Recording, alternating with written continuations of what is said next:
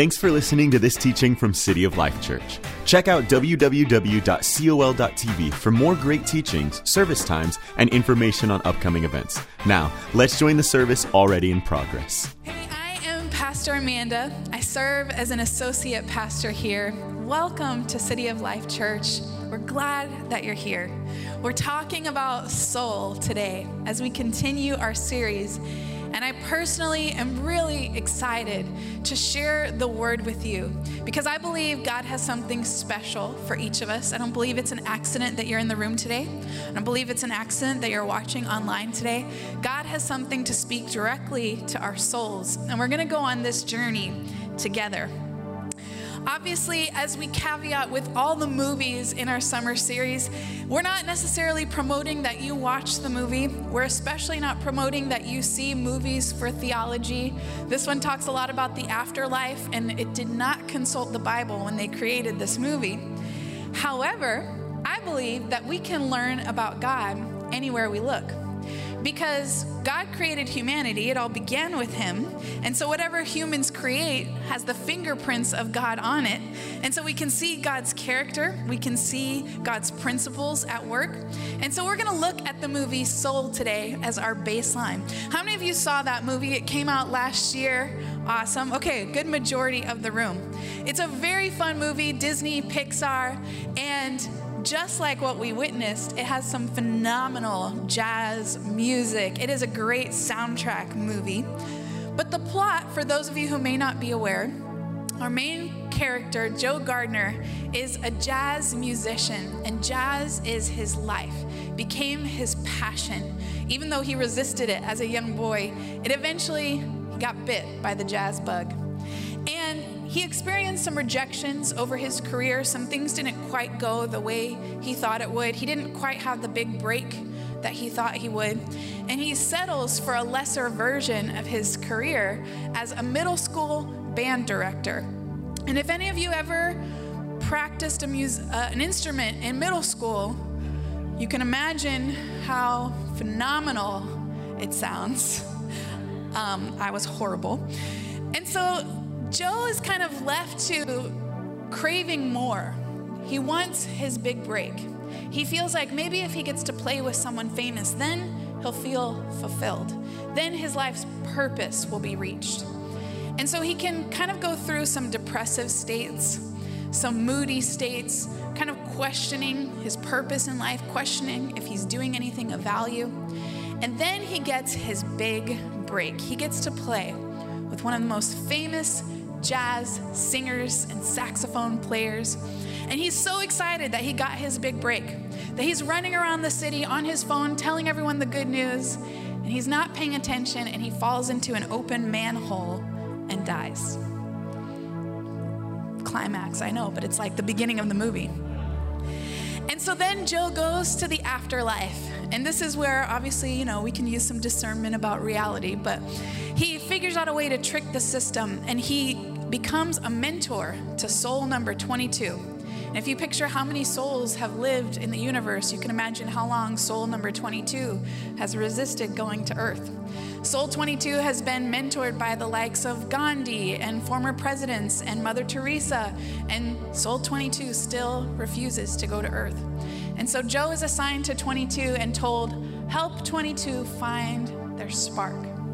And so Joe is trying to help this soul find its purpose. Maybe that is what will propel this soul to go to earth. We'll talk a little bit more about the plot in a little bit. But this sets up our main text for today. And if you have your Bibles or your Bible app, I'm going to ask you to open to Ecclesiastes chapter 8. And I want to set up the book of Ecclesiastes before we read this verse. The book of Ecclesiastes, if you just kind of read it on the surface level, it is a very depressing, moody book. Because all throughout the book, he says, I've explored getting the greatest pleasures in life. I withheld no pleasurable thing from me, and yet it was all kind of meaningless. And then I worked really hard and I pushed myself and I was driven and I achieved and I conquered, and yet it was all kind of meaningless. And so he comes to these this conclusion that the extremes are meaningless. And the only things we can really focus on in this life are fulfilling our vows to God, and He encourages us to fulfill them quickly, and to find people to walk alongside in this life. Those are the only ways to walk forward in a healthy way, which leads us to Ecclesiastes chapter 8, verse 15. And he says, So I commend the enjoyment of life. Or another version says, So I recommend having fun. Because there is nothing better for a person under the sun than to eat and drink and be glad.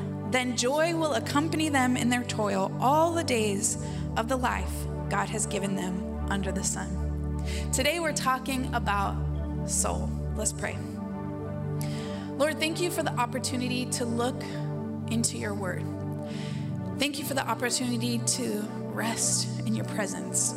We don't ever want to take that lightly or forget about it or take it for granted. Thank you, God, that as we look into your word, we can grow. We can see more of your character and learn your heart. We can see things from your perspective. In your presence, we can have fun. In your presence, we can be challenged. And Lord, help us to lean into this moment with you. Help us to be present in this moment to gain everything you would have for us to gain. And as a church body right now, we join our faith together and our prayers and our hope for all of those in South Florida in the Surfside area. Lord, we weep with those who are weeping today. We are rejoicing with those who are rejoicing. We are hoping with those who are hoping. We are believing for miracles to come out of this situation. We pray that you be with the first responders to give them supernatural creativity and energy as they as they pursue these rescue efforts, God. Thank you, Lord, that you will come through, that you are faithful. We trust you and we love you today. In Jesus' name, amen. We hear this word soul a lot in church. We hear it in our worship music. Certainly, if you look it up in the Bible, there are hundreds of verses about soul. Even as I studied for this, I felt like Dr. Gary because I was like, there's hundreds of verses. How do I have time to talk about all of these? There is a lot that the word teaches us about our soul. And yet, do we really have an understanding? Of what our soul is, why God created it, what our soul's purpose is. That's what we're going to explore together today. And this movie is just such a great setup point. But for us to understand why do we have a soul? What is the soul's purpose? We have to go to our origin story as humanity. And both Genesis chapter 1 and chapter 5 teach us that as human beings, mankind was created in the image of God. Or, in other words, God created us just like Him. He created us very similarly, with similar attributes, similar elements. And we can learn that God is a tripartite being God the Father, God the Son, God the Holy Spirit. And just like that, we are also in three parts. First Thessalonians teaches us that we have a body, a soul, and a spirit. And if God created something very intentionally, God doesn't do something flippantly, He doesn't do something on accident. I think there's actually a lot of importance to our body, to our soul, and to our spirit. It's not that one is more important than the other, but sometimes we can understand one more than the other. Our body's pretty obvious. 1 Corinthians chapter 6, verses 19 through 20 teach us that our body is the temple of the Holy Spirit, that our body is not our own, it was bought with a price. The body is the temple of the Holy Spirit. Our body is where the Holy Spirit chooses to live. That's kind of a wild thought. Because if I could pick anywhere to live, I would probably pick like Maui or Bali or something like that. And yet, God chose you to make his home within. What a privilege. That's kind of wild. Like, I don't even know if I would have picked me, but God picked you and he picked me to make his home in. So the body's pretty obvious. And then the soul and the spirit have a lot of crossover. They have a lot of interaction. Sometimes it's hard to distinguish one from the other, but especially as believers, we can see a few distinctions. Our spirit man is to connect with the Spirit of God. There are certain things we can connect with God in the spirit that the earth, the world, the natural man isn't going to understand. And thank God there are ways we can connect with Him in the Spirit that even the forces of hell can't understand because it is something supernatural. The soul, this is what we're studying today. The soul has so many elements to it. The Spirit is where we can truly connect with God and fully experience His power and His grace. I'm a church kid. I grew up in church. And I often heard the soul broken down into three simple categories. And I really like this because it's easy to remember. If, as human beings, we are body, soul, and spirit, the soul is our mind, will, and emotions. It's the best way to remember. What is the soul? It's our mind, our will, our emotions. And I'm so glad we're diving into this today because the soul is an area of humanity that, at least in recent times, is under one of the greatest attacks. I know I feel it. I know I have wrestled with my soul being healthy, with being able to rely on God and let God into my mind, my will, and my emotions. And thankfully, modern psychology has given us a lot of tools, a lot of language, a lot of diagnoses to help us understand. But humanity has had soul issues since humanity began. Right. Remember Ecclesiastes, how depressive the tone is, how um, so many of the poetic books of the Old Testament, uh, we see King David, he's like, Life is awful, just take my life, God, it's just get it over with. And then we see his anger crush my enemy's teeth into powder. Like, we see the scale and the range of emotions throughout humanity. I think sometimes we get scared of emotions and we forget, actually, God created them. And everything God created, He said it is good. And so, this isn't a topic we have to be scared about addressing in church. We just have to remember how to look at it from a healthy biblical perspective. And it is not the pastor answer or the Christian answer to say that whatever we need in any season, God's word has the solution. Because I know that can sound cheesy and cliche, but it is truth. It is reality that we build our lives upon, that God offers us counsel and wisdom for every step of our journey, including how to have a healthy soul. So that's what we're going to dive into today. And when we follow God's ways, it unlocks supernatural blessing. You see, anytime God gives us an instruction, it is always for our good, for our flourishing, and for our benefit. We have a five year old, and there, uh, something we're working on now is he'll answer one of our instructions starting with the word but. Either, but why? Or, but I don't want to. And our language has, has to been, well, guess what? You're not in charge, so put on your shoes because I told you to put on your shoes. In the most loving Christian voice possible, always. But what he doesn't understand is when we give an instruction like don't touch the hot stove or put on your shoes or go brush your teeth, there is lots of reasons behind those instructions and they are all for his good. And yet, if it doesn't go with his timeline or his desires, he will object. He will try to get out of it.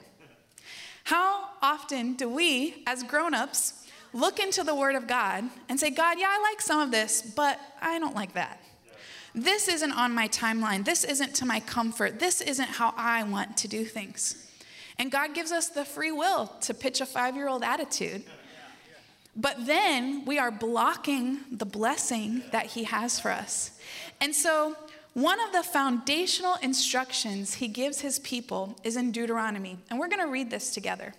And it's Deuteronomy 6 5. It says, And you must love the Lord your God with all your heart, all your soul, and all your strength.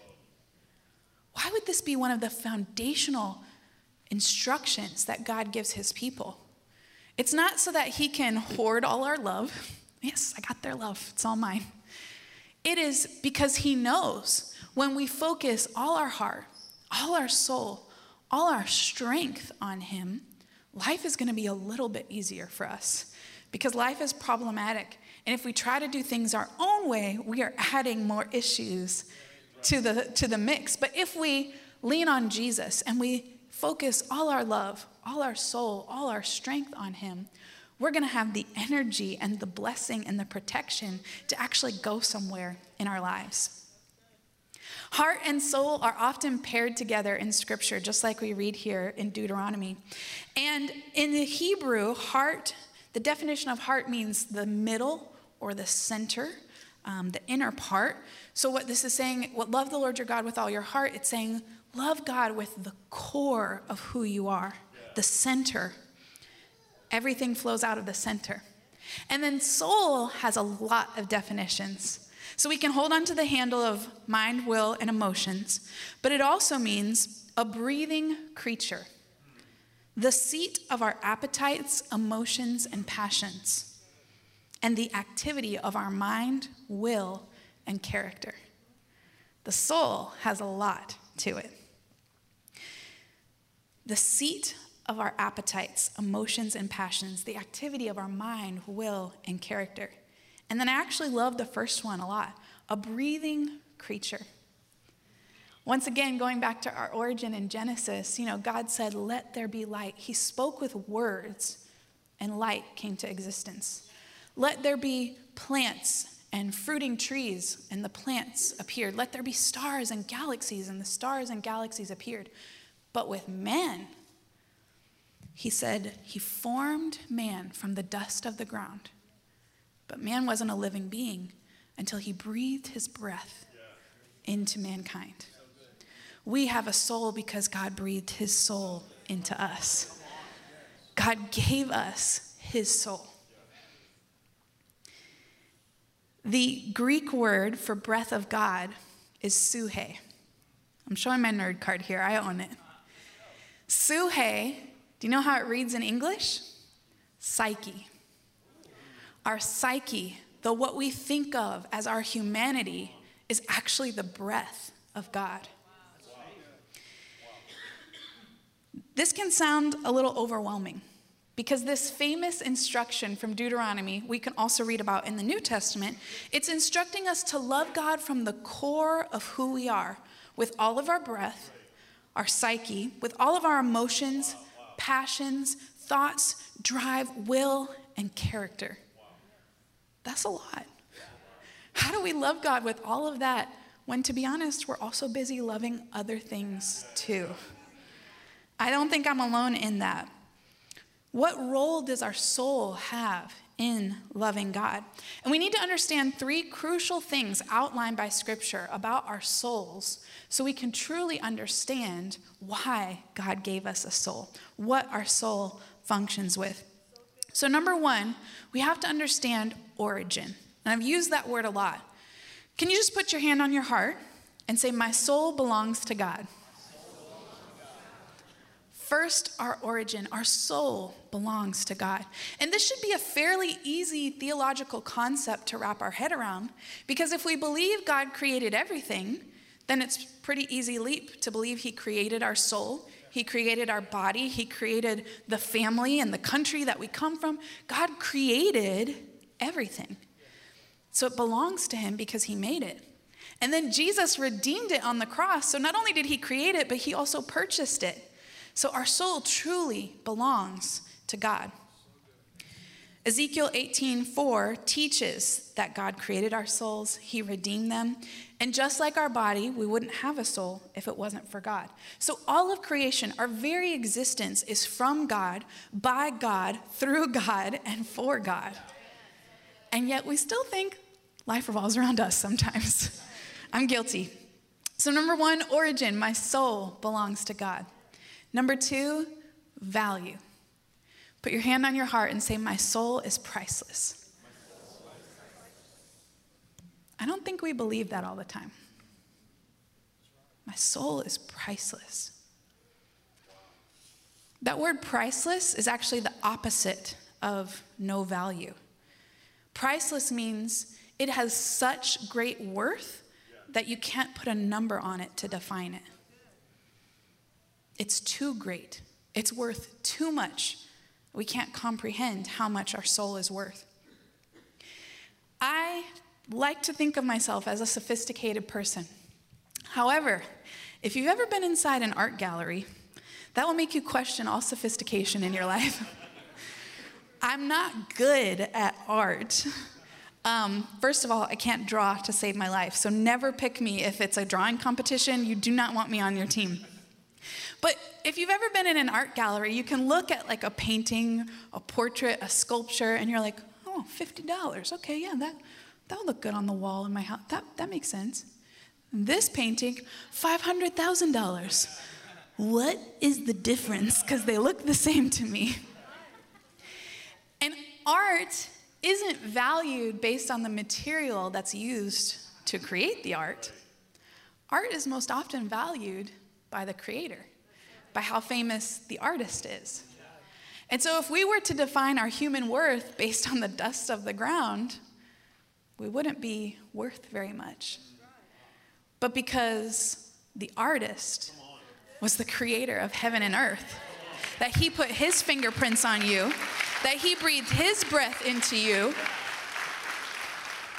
you are a work of art. And you are priceless. I don't know what words were spoken over you in your childhood or even in adulthood, but you have value. You have worth. You are called. You are chosen. You are wanted. You are loved. You are seen. You have so much purpose within you. God chose to make you his dwelling place.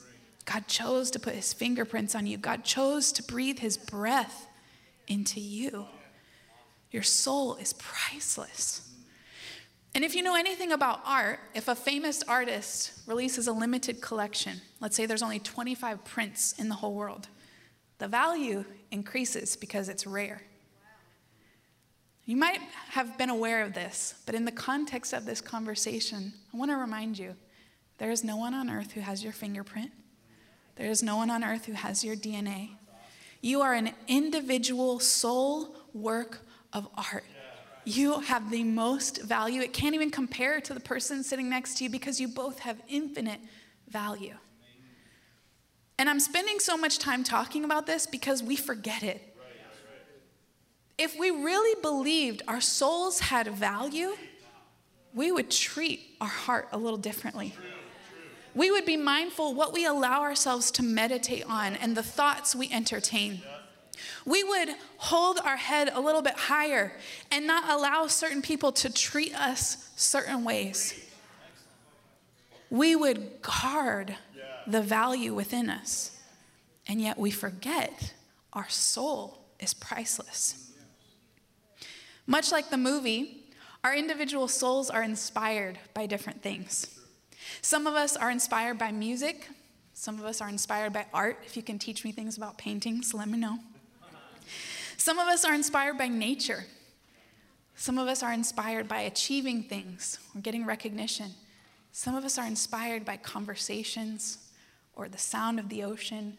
There's all different kinds of inspiration that fills our soul or that lights up our soul. And God created these things. They are blessings. It is not evil to want to achieve something. It is not bad to want the next best guitar, Pastor. It's not bad. God created those things for us to explore and enjoy in this life. Rachel Cruz, the daughter of the famous Dave Ramsey, says it this way It is okay to have nice things. It's not okay to let nice things have you. If we are pursuing things because it delights us and because it's a way we can honor God and worship God and enjoy this life, what a beautiful gift. But if we are consuming things to try to fill an empty space in our life, we will always be searching because things cannot fulfill our soul. We go to the world to give us value, but the world's broke. They can't afford the price of your soul.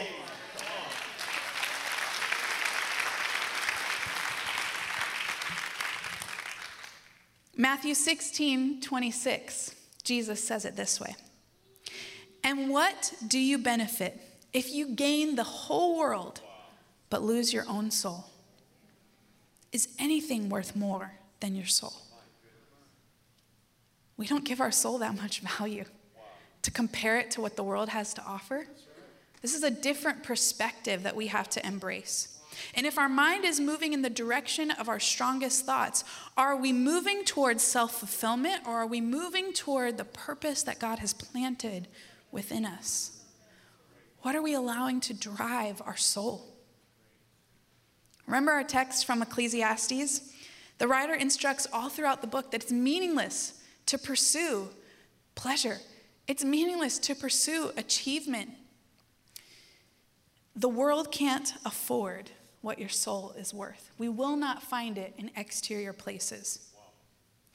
It's kind of a preacher faux pas to preach somebody else's sermon, but I came across a sermon almost 200 years old by the late, great Charles Spurgeon. And he describes the soul in such a beautiful way that I want to share a portion of his message with you. And when you find script that is over 200 years old, they use slightly different language. So it stands out to us. We might catch something different. Much like when you read a script over 2,000 years old, it might stand out to you and you might learn something from it. But Charles Spurgeon said this You may tell how serious it is to lose the soul from its intrinsic value. The soul is a thing worth 10,000 worlds. In fact, a thing with worlds on worlds heaped together like sand upon the seashore could not buy.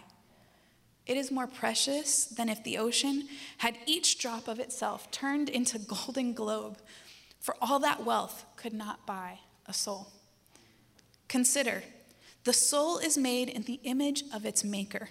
God made man, it said, in his own image. The soul is an everlasting thing like God. God gifted it with immortality, and hence it is precious. To lose it then, how fearful. Consider how precious a soul must be when both God and the devil are after it.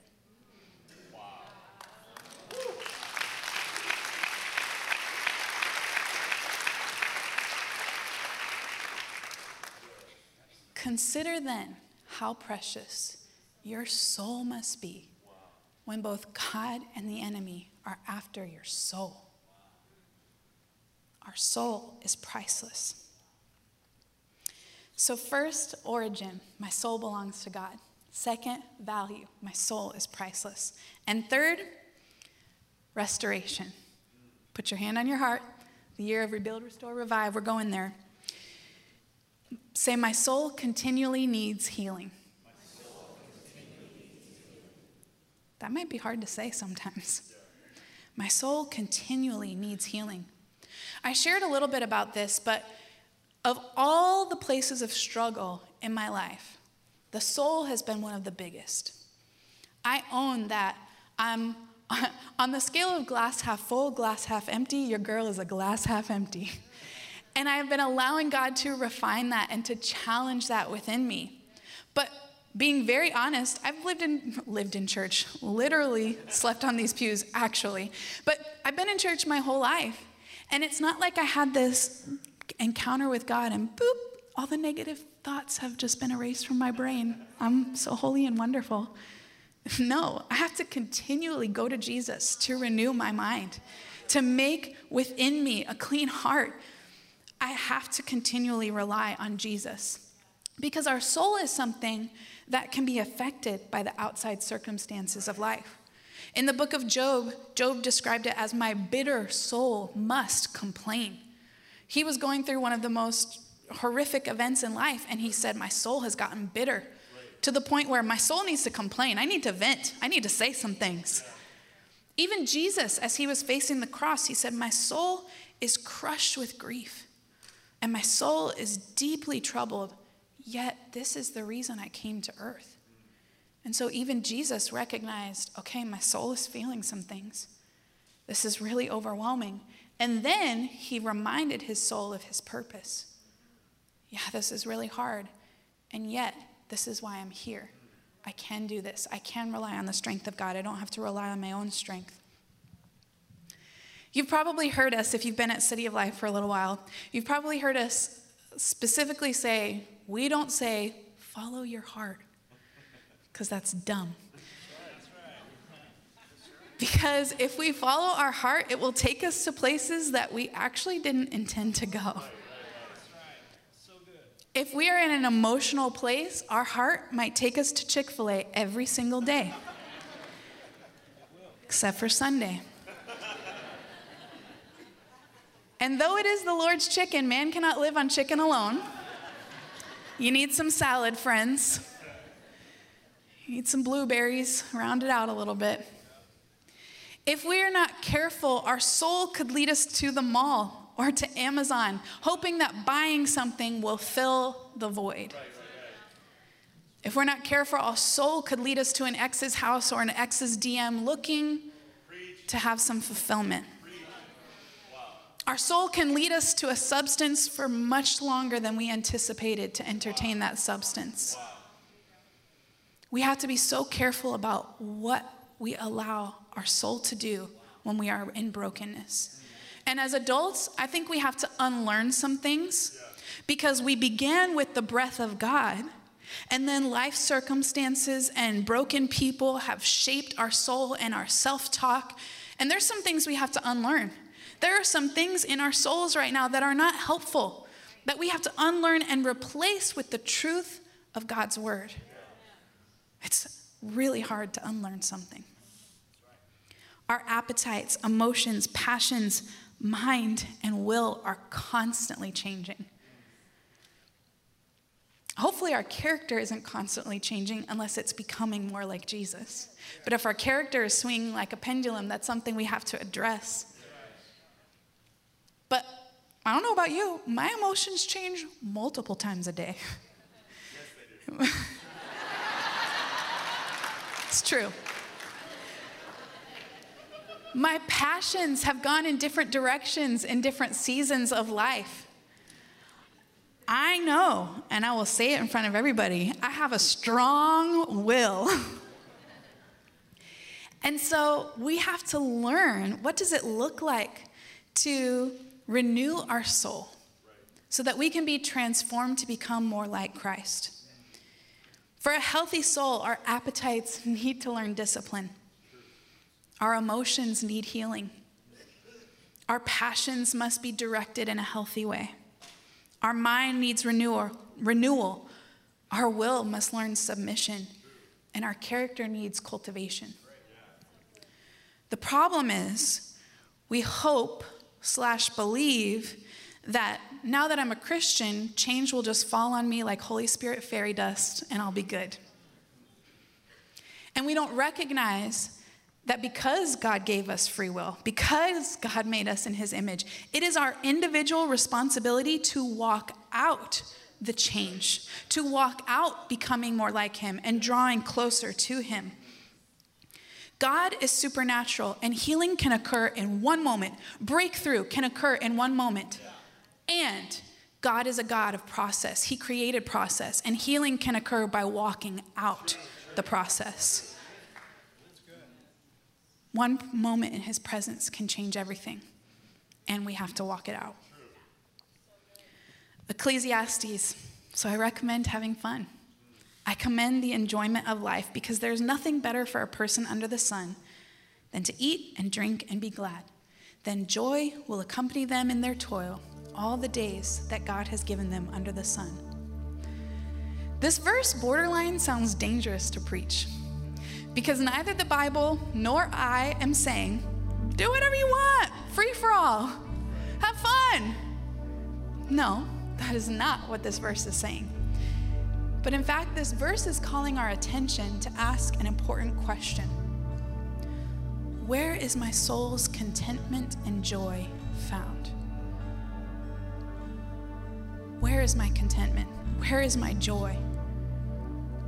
It's a great thing to have drive, to want to achieve certain things, to want to be who God has called you to be, to want to fulfill dreams and vision and passion. It's a great thing. But where are we being driven to?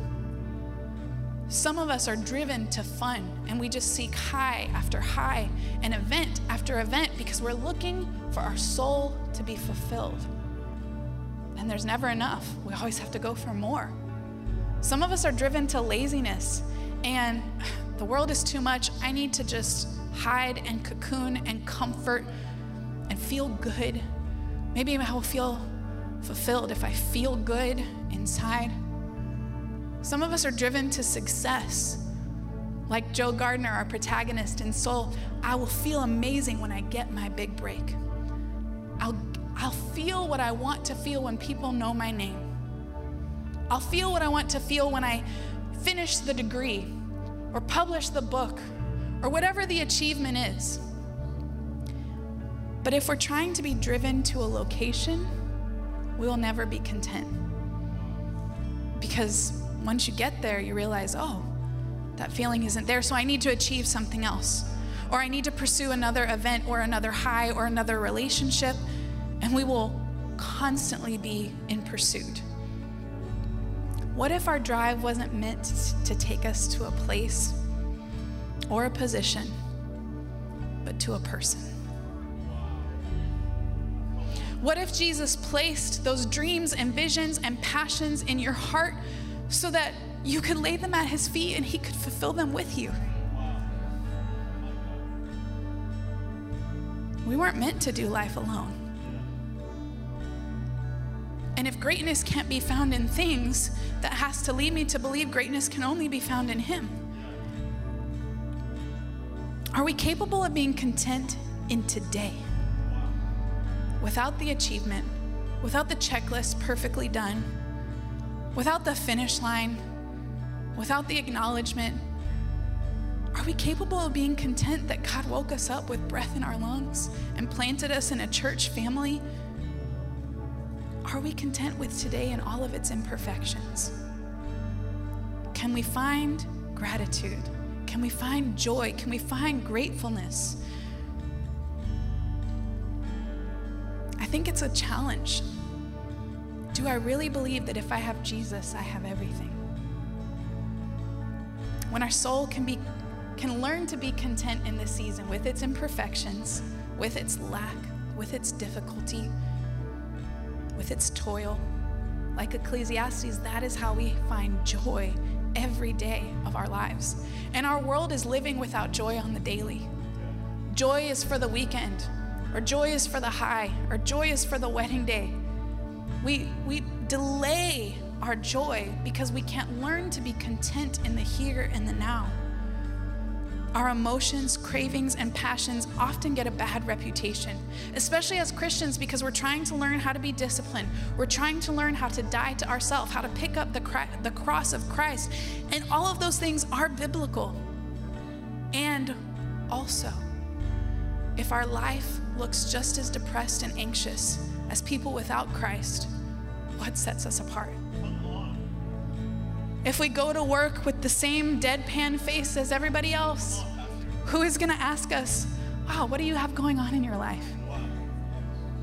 When we can live life to the fullest, when we can enjoy what God has provided to us, when we can pursue the passions that He has put into our heart, that's when we are set apart. That's when we look different from everybody else around us.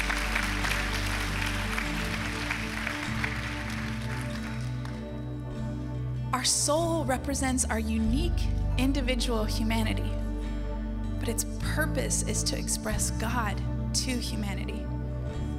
See, there's so much greatness and beauty and passion about God that you by yourself couldn't display it all. That's why we're different. That's why God gave us all these different passions. Is a reflection of who he is. That if you love music, you can love God through music. If art inspires you, art can inspire you to know the heart of God. Connecting with others is a way to connect with God. Those things that God have provided are indeed blessings and ways for you to live out your soul. So write the book, even with your lack of knowledge. Practice the instrument, even though that one part is so hard. Study the craft that still intimidates you Pursue the class, even though you don't know if you're cut out for it. Put down your to do list and play with someone that you love. Practice gratitude and cultivate contentment. Live life in a way that fills your soul, so that you are full of life to share that expression of God with others. At the end, Joe gets a second chance come back to earth and live his life. And they say, What are you going to do? How are you going to spend your life? he said, I don't know, but I'm going to live every minute of it. Every minute can have purpose, every moment can bring joy. And life truly begins once we meet Jesus. If you're feeling tired and your soul is weary today, Jesus extends an invitation in Matthew 11 29. Come, take my yoke upon you. Let me teach you because I'm humble and gentle at heart, and you will find rest for your souls. Jesus provides true rest. If you feel like your drive for life has died, Psalm 19:7 says, "The instructions of the Lord are perfect, reviving the soul." The decrees of the Lord are trustworthy, making wise the simple. Remember how I said God never gives an instruction to boss us around, but to revive us, to restore us, to give us rest. And so today I have an invitation for everybody in the room. If you know my soul needs revival, I need to reconnect with the God given dreams and passions in my life. I want to have that supernatural rest. I want my soul to be revived. Would you just, right where you are, close your eyes, put your hand on your heart, talk to Jesus for a second. Ask Him to revive you. Ask Him to bring restorative rest to your soul, to your life, wherever you are. You have the power to reach out to Him. And if you've never met Jesus, I'm going to invite you to do that at this time. If you realize, I need someone to restore my soul. I've been trying to do it all on my own. I've never invited Jesus to be the Lord of my life. I've never surrendered my life to Him, but I need a Savior. I need Jesus. If that's you, would you just slip your hand up in the air just as a, a symbol saying, I'm reaching out for Jesus? I'm clinging to Him. I'm surrendering my life to Him. I'm making Him the Lord of my life. And if you're watching online, you can join us in this prayer. Speak it out loud. Church, let's say this prayer all together. Father God, thank you for choosing me. Thank you for loving me. Thank you for sending your son Jesus to die for my sins so that I can walk away from this old life and step into a new life with you. Forgive me of my sins. Make me new. Help me live out Jesus first, Jesus always, in every element of my life. From this day forward, my soul trusts in you. In Jesus' name, amen. This concludes the teaching. If you'd like to support what God is doing here at City of Life, click on the Give button at www.col.tv or text a dollar amount to the number 855 997 6900. We hope you'll join us again.